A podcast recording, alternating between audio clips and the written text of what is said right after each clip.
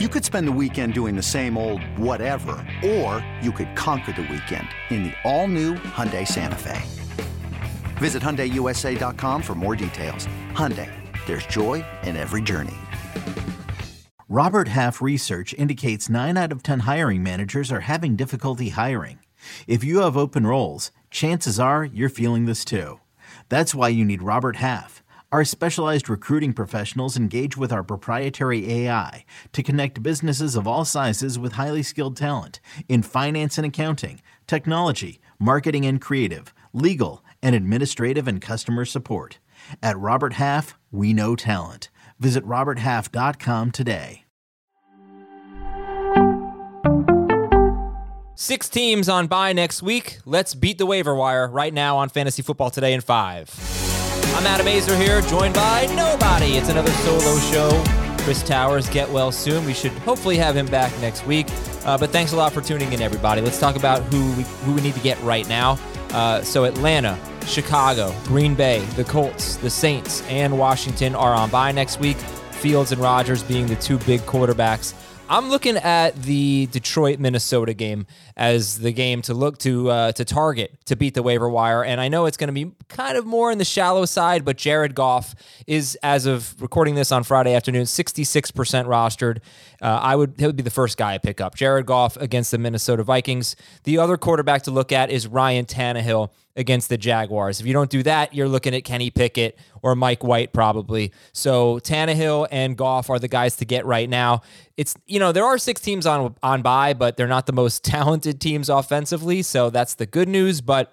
It still is going to be tough for a lot of fantasy managers managers out there. So Goff and Tannehill are one and two for me at quarterback. At running back, you know, you could look at Kyren Williams and hope that he gets uh, uh, you know more work this week with Cam Akers dealing with an illness as of Friday afternoon. He's 57% rostered. Kyren Williams. He's facing the Raiders. They're actually pretty good against the run most most of the year. They've been pretty good against the run, but they're bad in the passing game against the run or against running backs. So you can look at Kyren Williams. Of course, J.K. Dobbins. He might be back next week.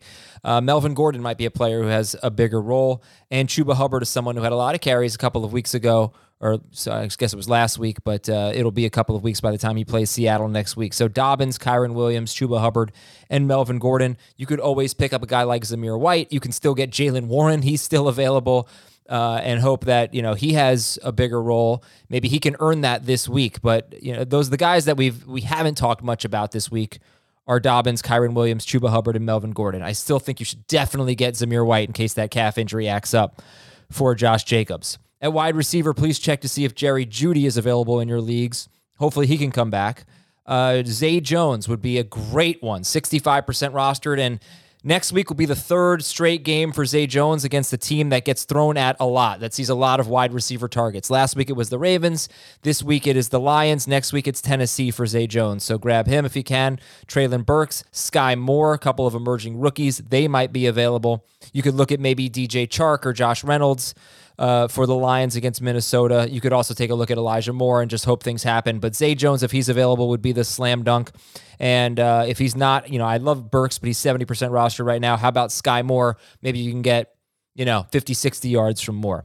At tight end, it's ugly. It really is. But Mike Gesicki and hopefully a shootout at the Chargers. Gesicki's been pretty bad at times this year. I get that. I, I don't really want to start him. And hopefully there are enough players on your waiver wire, like maybe a Hunter Henry's still going to be on your waiver wire. He already played. Um, you're not going to go with a Carolina tight end against Seattle or anything like that, but you could go with Daniel Bellinger. You could look at Tyler Conklin. He's got a terrible matchup at Buffalo. So I can't really sit here and give a strong endorsement for any tight end uh, but there are usually are a number of them. Maybe Jelani Woods. Maybe Jelani Woods turns uh, week 12 into something in week 13, and then we have him in week 14. Oh, nope, he's on a bye. Never mind. Sorry. uh, so tight end's going to be rough. DST's Seattle is the one that I would look uh, to pick up for next week, unless the Chiefs have been dropped because they're playing the Bengals this week. They get the Broncos next week. So that is your Beat the Waiver Wire segment. I do have a few people here hanging out and watching the video, uh, and I'll answer some questions. Chris Godwin or Christian Watson. I am definitely going to go with Chris Godwin this week. Um, unless it's non PPR, then maybe you could, could. No, either way, I'd go with Godwin. He's uh he's rolling a little bit now. Um, I have Diggs and wide. Uh, yeah. Uh, all right. So Colin has Diggs and Waddle. Yeah. So you're going to go with with Godwin there as your wide receiver three, and you are set up for your playoff run. Justin Fields versus Trevor Lawrence. I that is a great question. I'm going to go with Trevor Lawrence just just because of the injury. Otherwise, it would be a no brainer to go with Justin Fields. Um, but you know, what if he re-aggravates it? I like Lawrence enough this week where I'm I'm comfortable going with him. And a question from Jared Jeff Wilson or Leonard Fournette? I'm going to go with Leonard Fournette. Um, you know, I'm nervous about the Dolphins running backs. 49ers run defense is as good as it gets. So I'm going to go with Fournette here because, you know, Fournette got hurt earlier in the third early in the third quarter, two games ago against the Seahawks. He had more carries than Rachaad White. He was doing better than Rachaad White at that point. I like White better than Fournette because White's done a great job in Fournette's absence and Fournette's been kind of meh all year. But my point is, I think Fournette will have a big enough role uh, to justify starting him over Jeff Wilson. Uh, who to start? Zonovan Knight, Gus Edwards, or Jeff Wilson? I'd go with Gus in non or half. Yeah, I'm thinking, if, do, I, do I go with Zonovan Knight in full PPR? Um, I'm going to say no. I'm going to go with Gus Edwards no matter what. Kamara or Pacheco?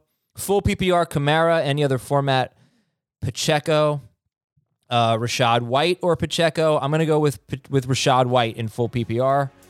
Lazard or Josh Palmer. That's going to be Josh Palmer, assuming Mike Williams is out. If Mike Williams plays, I think I would go with Lazard. And that's going to do it for me here on Fantasy Football Today in 5. Thanks for watching and listening, everybody. We'll talk to you later.